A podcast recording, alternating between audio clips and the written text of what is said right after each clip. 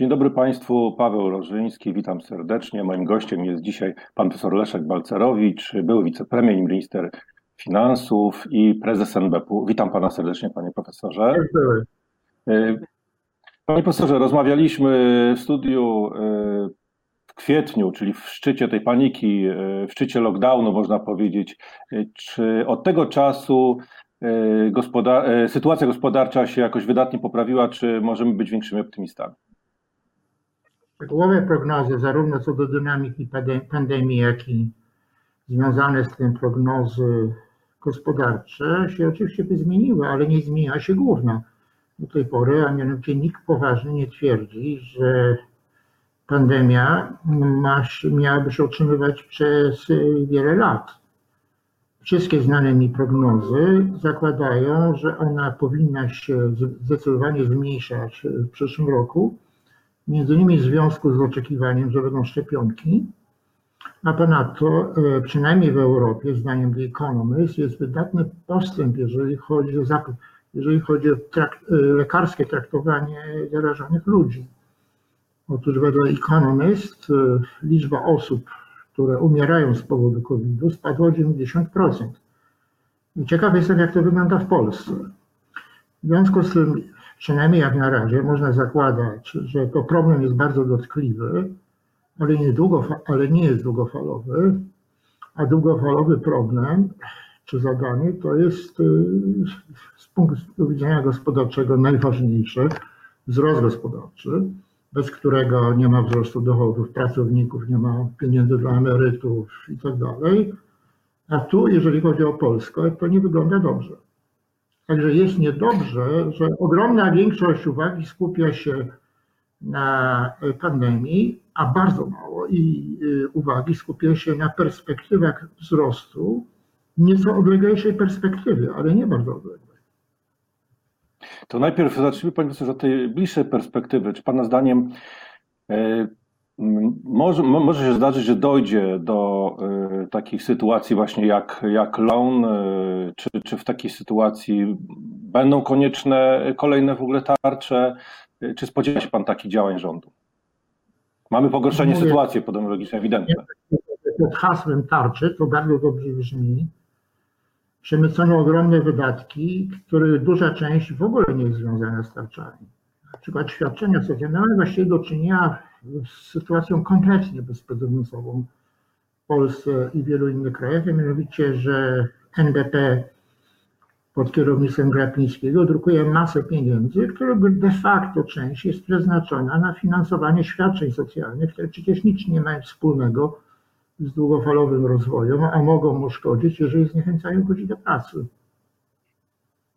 Panie profesorze, to jak teraz właściwie walczyć? No mamy jednak y, pogorszenie sytuacji epidemiologicznej i czy, czy, czy bardziej uzbroić się w cierpliwość, czy podjąć jakieś bardziej radykalne działania? Mówię to w kontekście Polski i świata. Nie będę jeszcze raz. Wszystko zależy od sytuacji. W Polsce możemy powiedzieć, że społeczeństwo płaci cenę za ogromne zaniedbania. Po pierwsze, jeżeli chodzi o stan sanepidu. Po drugie, jeżeli chodzi o moim zdaniem kierowanie sanepidem. Szefem sanepidu nie powinien być człowiek, który się w sposób niezwykle lekceważący i brutalny generalnie wypowiadał o, na początku pandemii, o dalszych perspektywach i y, brutalnie wypowiadał się o, o opozycji. Trzeba przypomnieć, ile pieniędzy, ile miliardów złotych poszło na cele partyjne typu dofinansowanie pisowskiej telewizji, a co by się działo z sanepidem. Wreszcie warto pamiętać, ile uwagi poświęcała partia rządząca temu, żeby wygrać wybory, używając do tego państwowej propagandy, ile pieniędzy przeznaczyła i jaki prominentni przedstawiciele na czele z panem Morawieckim zachęcali starszych ludzi do pójścia do głosowania.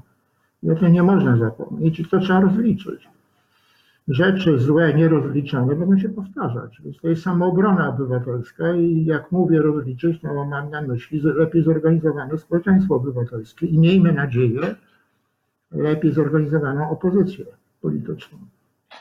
Panie profesorze, mamy, mamy w zasadzie nowy rząd. Czy, czy ten nowy rząd jest bardziej, no jest lepszy na trudne czasy? I czy to, czy to, że pan e, Jarosław Kaczyński jednak jest w tym rządzie, jest e, okolicznością pozytywną dla działań rządowych? Też nie wiadomo. No, na to dla kraju, niekoniecznie dla rządzących, że pan Kaczyński przeniósł się Nowogrodzkie, jeżeli w ogóle się przeniósł, no, ale powiedzmy, się przeniósł do Urmu. Trzeba patrzeć na główne kierunki. A jakie główne kierunki działań e, PiSu i ich jego przeległości, które drastycznie odróżniają Polskę sprzed 2015 roku i drastycznie odróżniają Polskę od demokratycznych krajów Unii Europejskiej. To jest przede wszystkim uderzenie niezależnych wymiarów sprawiedliwości poprzez ustawy, ale także poprzez infiltrację. Tak jak to robili niegdyś komuniści, zanim otwarcie przejęli władzę, to znaczy w latach 40. początkowo, to było obsadzanie swoimi ludźmi instytucji, które jeszcze się wydawały niezależne, na przykład Trybunał Konstytucyjny na czele z panią Przyłębską. Prokuratura, która wedle dostępnych danych jawnie tendencyjna, to znaczy patrzy bez, przez palce na zarzuty dotyczące ludzi władzy, a moim zdaniem na podstawie tego, co można sądzić, tendencyjnie traktuje osoby, które jej zdaniem, ich zdaniem są oponentami.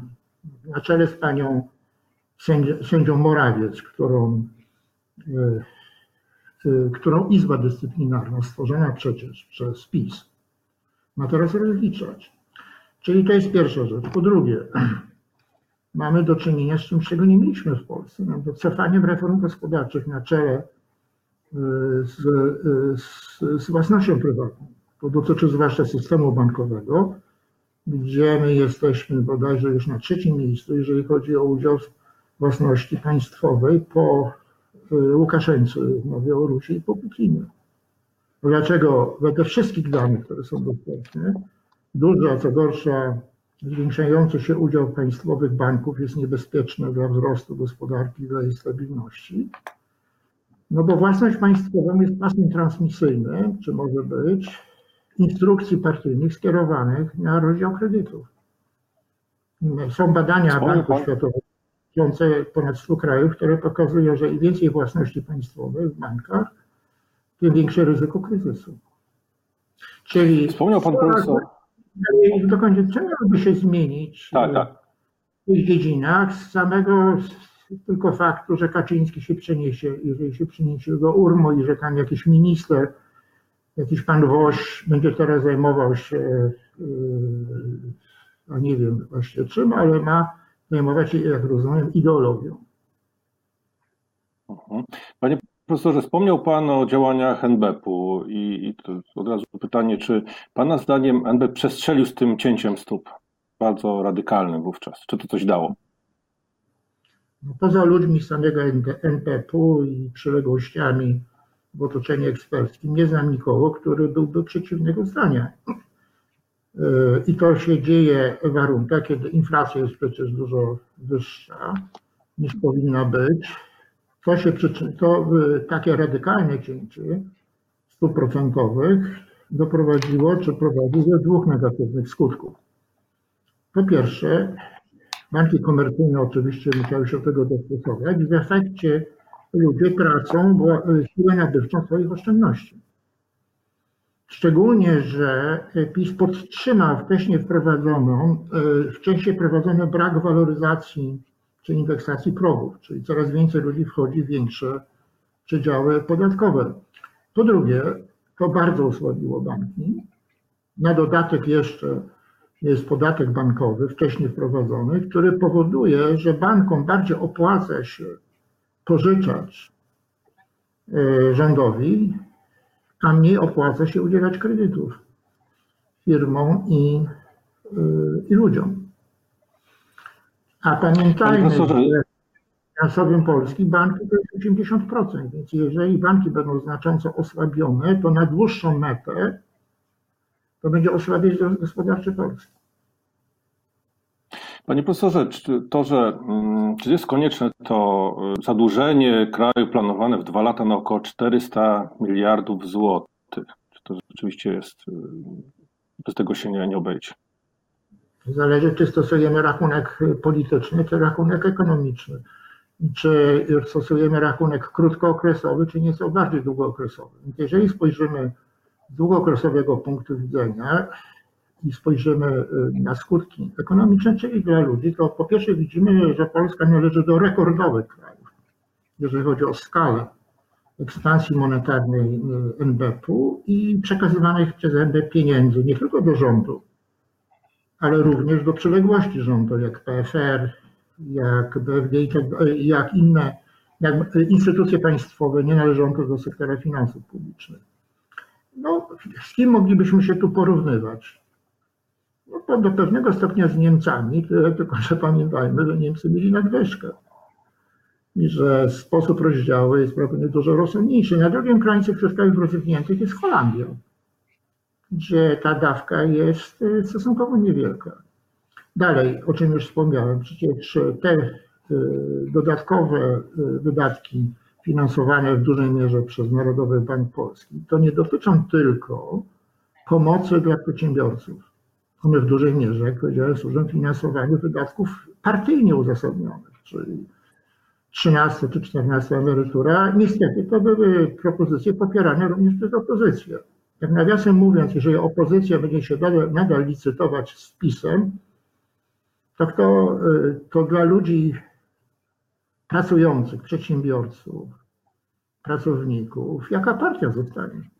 Ale zamykam tę, zamykam tę dygresję. Dalej, wreszcie po trzecie, i to coraz bardziej podnosi się w analizach ekonomicznych, jeżeli mamy masową, w cudzysłowie, pomoc dla przedsiębiorców, bez analizy, które z tych przedsiębiorstw mają szansę istnienia na dłuższą metę, a którą nie, to w gruncie rzeczy zawieszamy działanie konkurencji. Bo konkurencja polega na tym, że firmy, które lepiej sobie radzą na rynku, wypierają firmy, które gorzej sobie radzą na rynku. Wielki, wybitny ekonomista węgierski Janusz Kornaj kilkadziesiąt lat temu prowadził pojęcie miękkiego ograniczenia budżetowego, czyli takiej sytuacji, w której nie ma przegranych. Jak nie ma przegranych, to nie ma wygranych i on pokazał, i to się zresztą upowszechniło w badaniach, że jak nie jest miękkie ograniczenie budżetowe, to y, cierpi efektywność i w konsekwencji rozwój. Przecież rozwój zależy od tego, czy przebijają się w warunkach konkurencji lepsi. Jeżeli nie ma konkurencji, to też nie ma powodu, żeby wprowadzać najważniejszą siłę rozwoju, a mianowicie innowacje. Panie profesorze, y, w tej chwili no, mówi się dużo o tak zwanej nowej teorii monetarnej, czyli w zasadzie sypiemy pieniędzmi, zadłużamy się, nic się takiego nie dzieje, inflacja jakoś jest w ryzach. Y, jak pan widzi takie podejście? Jakie mogą być jego konsekwencje? To nie żadna nowa to nie tylko. Polska. Ale ja wiem, ale to nie jest żadna dobra, to jest stare jak świat. W XIX wieku też to proponowano i wtedy traktowano tych ludzi jako odchylonych od pionu. No proponowano, żeby przez masową kreację pieniądza e, zapewnić ludziom dobrobyt.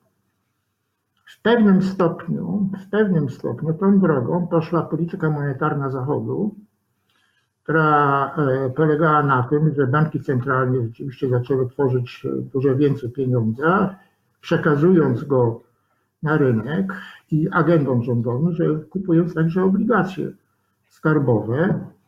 I jakie mamy na ten temat doświadczenia? E, po pierwsze, temu towarzyszy spowolniony rozwój gospodarczy. Są różne wyjaśnienia tego zjawiska. Ja uważam, że bardziej przekonywujących empirycznie należy to, że jeżeli jednocześnie tej kreacji pieniądza towarzyszy obniżenie stóp procentowych właściwie do zera, to bankom komercyjnym opłaca się finansować przedsiębiorstwa mało wydajne, to się nazywają zombie. Teraz podnoszą się głosy krytycznych ekonomistów, jeżeli chodzi o tą w niektórych krajach, tak jak Polsce, ogromną pomoc dla czeskich przedsiębiorstw, że to zwiększy zakres zombifikacji i uderzy we wzrost gospodarczy na nieco dłuższą metę. A pamiętajmy, że ze wzrostu gospodarczego żyją wszyscy, również emeryci, pracownicy, przedsiębiorcy. Tak, zwana nowa, a w gruncie rzeczy stara teoria e, e, monetarna chce iść dalej. To znaczy ona chce, żeby jeszcze było tego więcej żeby no, w skrajnych przypadkach to się nazywa helikopter money, czyli rozsypywanie pieniędzy. Bank tworzy pieniądze i one są rozdzielane w jakiś sposób pomiędzy ludzi, instytucje i to jest traktowane jako zbawienie. To jest umysłowa lub e, moralna aberracja. Dlaczego? Po pierwsze dlatego, że e, rozwój gospodarczy na dłuższą metę nie zależy od e, ilości pieniądza szykiwanego do gospodarki, tylko zależy właśnie od takich fundamentów, jak jaka jest własność prywatna, czy jest dostatecznie dużo konkurencji, czy konkurencja jest taka, że przesuwa zasoby do lepszych zastosowań, bardziej efektywnych przedsiębiorstw, czyli do innowacji itd. itd. I to jest ponad wszelką wątpliwość. Nawet ci, którzy mniej skrajni zwolennicy łatwego pieniądza nie twierdzą, że wzrost zależy od ilości tego pieniądza. Co najwyżej na krótką bardzo metę, jeśli w ogóle. Ale propozycje... Powołują się... Proszę, słucham? Myślę, że zwolennicy tej teorii powołują się na przykład ostatniego, yy, ostatniego kryzysu lat 2008, 2009, 10 i yy, no wtedy rzeczywiście zasypywano kryzys pieniędzmi i uznają to, że tak, wtedy udało się uniknąć katastrofy właśnie dzięki temu i to jest ich argumentacja, którą przenoszą na obecną sytuację. Nie, nie, oni nie odnoszą się do licznych krytycznych analiz tej polityki i wykonywanych przez, robionych przez wybitnych ekonomistów, jak na przykład John Taylor, jak Martin Feldstein, jest mnóstwo ekonomistów na Zachodzie, którzy krytycznie się odnoszą, wskazując na negatywne skutki dla wzrostu gospodarczego poprzez deformację podaży. Ponadto ci zwolennicy tej staronowej teorii, to oni, jak wszyscy skrajnie etatyści, uważają, że rząd robi, czyli politycy robią tylko dobre rzeczy więc jeżeli dostaną więcej pieniędzy, to politycy będą robili więcej dobrych rzeczy. A realia polityczne, y, w Polsce szczególnie, ale również i na Zachodzie są tacy, że gdy politycy dostawaliby więcej łatwego, taniego czy bezrobnego pieniądza, to co będą finansować? Będą finansować ale, ale ja to dokończę, bo to jest istotne. Tak, tak, to jest tak, tak, oczywiście.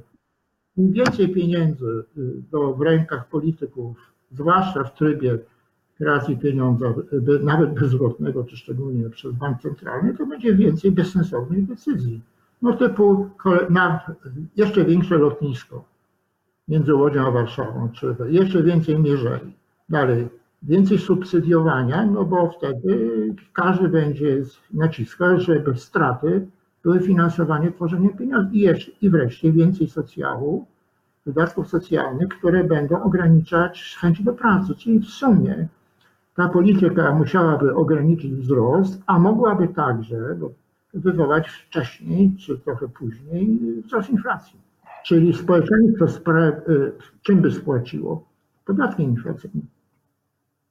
Panie profesorze, ale czy mm, ten kryzys, bo zwykle kryzysy są okazją, szansą na reformy, tak? Ale czy, czy, czy myśli pan, że rząd PiSu zdecyduje się na reformy finansów publicznych czy tylko dokręci śrubę nie wiem, przedsiębiorcom, żeby no, jednak tą dziurę zasypywać budżetowo? W jakim kierunku pójdzie, pójdzie strategia? Dobre lub złe wyjście z gwałtownie zwiększonych wydatków i w efekcie z gwałtownie zwiększonego długu. Przypomnijmy sobie, po pierwsze, to jest stosunkowo najbardziej racjonalne, jest ograniczenie nierozwojowych wydatków, czyli takich, które nie przyczyniają się do wzrostu gospodarki, z którego czerpią ludzie dochody. Po drugie, gorsze to jest zwiększanie podatków. W przypadku rządu PiSu to te zwiększone podatki nazywane są opłatami w jakiejś naiwnej, naiwnym przekonaniu, że ludzie się nie zorientują. I wreszcie po trzecie, to jest rosnąca kreacja pieniądza, która przez bank centralny, które właściwie prawie zawsze kończy się y, rosnącą inflacją, czyli nakładaniem na ludzi najgorszego podatku, który sprawia, że ich oszczędności oraz bieżące dochody są mniej warte. Panie profesorze, a myśli pan, że rząd będzie stać rzeczywiście na ostateczne rozwiązanie problemu górnictwa? Y, zamykanie kopalń. Czy dalej będzie taka, taki dryf? Ja bym był rzecznikiem rządu. Nie jestem rzecznikiem tego rządu, wcześniejszych rządów też nie byłem rzecznikiem. Mogę tylko powiedzieć, że Polska przeprowadziła w przeszłości szeroko zakrojoną i udaną reformę górnictwa, chociaż która niestety nie została dokończona przez późniejsze rządy. Mam na myśli reformę wice, ówczesnego wicepremiera Steinhoffa w rządzie Jerzego Buzka, w którym ja byłem też wicepremierem i ona polegała na tym, że zasadniczo o ponad 100 tysięcy zredukowano zatrudnienie w górnictwie, szczególnie tam, gdzie kopalnie były niewydajne. I to doprowadziło do tego, przez ileś lat y, górnictwo nie przynosiło strat, ale bodajże w 2012 roku nastąpiło załamanie się cen węgla, które najprawdopodobniej będzie, były, będzie trwałe, no i w efekcie, a niestety kolejne rządy nie podjęły na czas y, reformatorskich działań. Teraz dalsze pompowanie pieniędzy w warunkach, kiedy my mamy ogromny wzrost deficytu, byłoby nie tylko niesprawiedliwe, ale bardzo nieostrożne. No doświadczenia tej wielkiej reformy z czasów premiera Buzka pokazują, że przez odpowiednie jakieś finansowe zachęty y, da się górników wyciągnąć z kopalń. To jest lepiej niż gdyby mieli, gdyby mieli y, produkować ze stratą. Panie profesorze, na początku pandemii dużo mówiło się pozytywnie o sytuacji Polski, że pozytywnie wyróżnia się na tle innych krajów, że mm, no to załamanie nasze y, jest relatywnie mniejsze, że to będzie nawet szansa na podgonienie Zachodu y, kosztem tych, którzy bardziej ucierpią, jak Włosi czy Hiszpanie.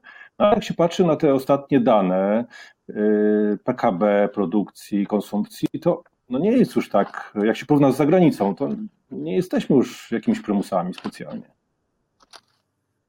Raczej dość przeciętni. Zgadzam, a to wzrost natężenia no może w Polsce można wiązać z zaniechaniami i fałszywymi zachętami do uczestnictwa w wyborach i brakiem przygotowania na czas y, awaryjnych y, planów, o których już mówiłem. Panie profesorze, tak? I Panie profesorze. Powiem, że, tak, że tak. nowy zdrowia, który na szczęście nie jest lekarzem, będzie sprawnie kierował w tych y, groźnych warunkach. Jeszcze na koniec bym zapytał pana profesora, bo to teraz tym będzie żył świat, o wybory w Ameryce. Czy myśli pan, że one mogą zmienić kierunek polityki gospodarczej, czy w zależności, obojętnie kto wygra tak naprawdę, ten, ta polityka gospodarcza Ameryki, na przykład konflikt z Chinami, to zostanie utrzymany i nie, nie, nie musimy się spodziewać jakichś zmian. Po pierwsze, nie wiadomo, czy będzie zmiana, bo tu jest duża niepewność, ale zakładając, że byłaby zmiana, no to dałoby się, co da się powiedzieć na podstawie zestawienia wypowiedzi że po pierwsze, jeżeli chodzi o politykę wewnętrzną gospodarczą, to zmiany może byłaby jeszcze większa, być może ekspansja fiskalna jakiś czas, bo mm, politycy w Ameryce sądzą, że mając dolara, mogą się pozwolić na, na wszystko. Ja przypominam, że my mamy złotego, który nie jest dolarem. Jeżeli chodzi o konflikty, to prawdopodobnie one były łagodzone, ale nie w taki sposób, żeby powrócono do wcześniejszej polityki prezydenta Obamy, to znaczy nie dostrzegano problemów, jeżeli chodzi również gospodarczych, ale także geopolitycznych, jeżeli chodzi o Chiny. To, co byłoby może najważniejsze z punktu widzenia światowego, no to mniej agresywny stosunek nowego prezydenta do współpracy z organizacjami międzynarodowymi, y, y, a w tym z Unią Europejską. Właśnie. Natomiast z punktu widzenia tych, którzy jak w Polsce blokowali swoje nadzieje geopolityczne w obecnym prezydencie, to zmiana y, byłaby niekorzystna. Panie profesorze, bardzo dziękuję za, za rozmowę. Pan profesor Leszek Balcerowicz, były wicepremier, był naszym gościem. Dziękuję bardzo jeszcze raz za rozmowę.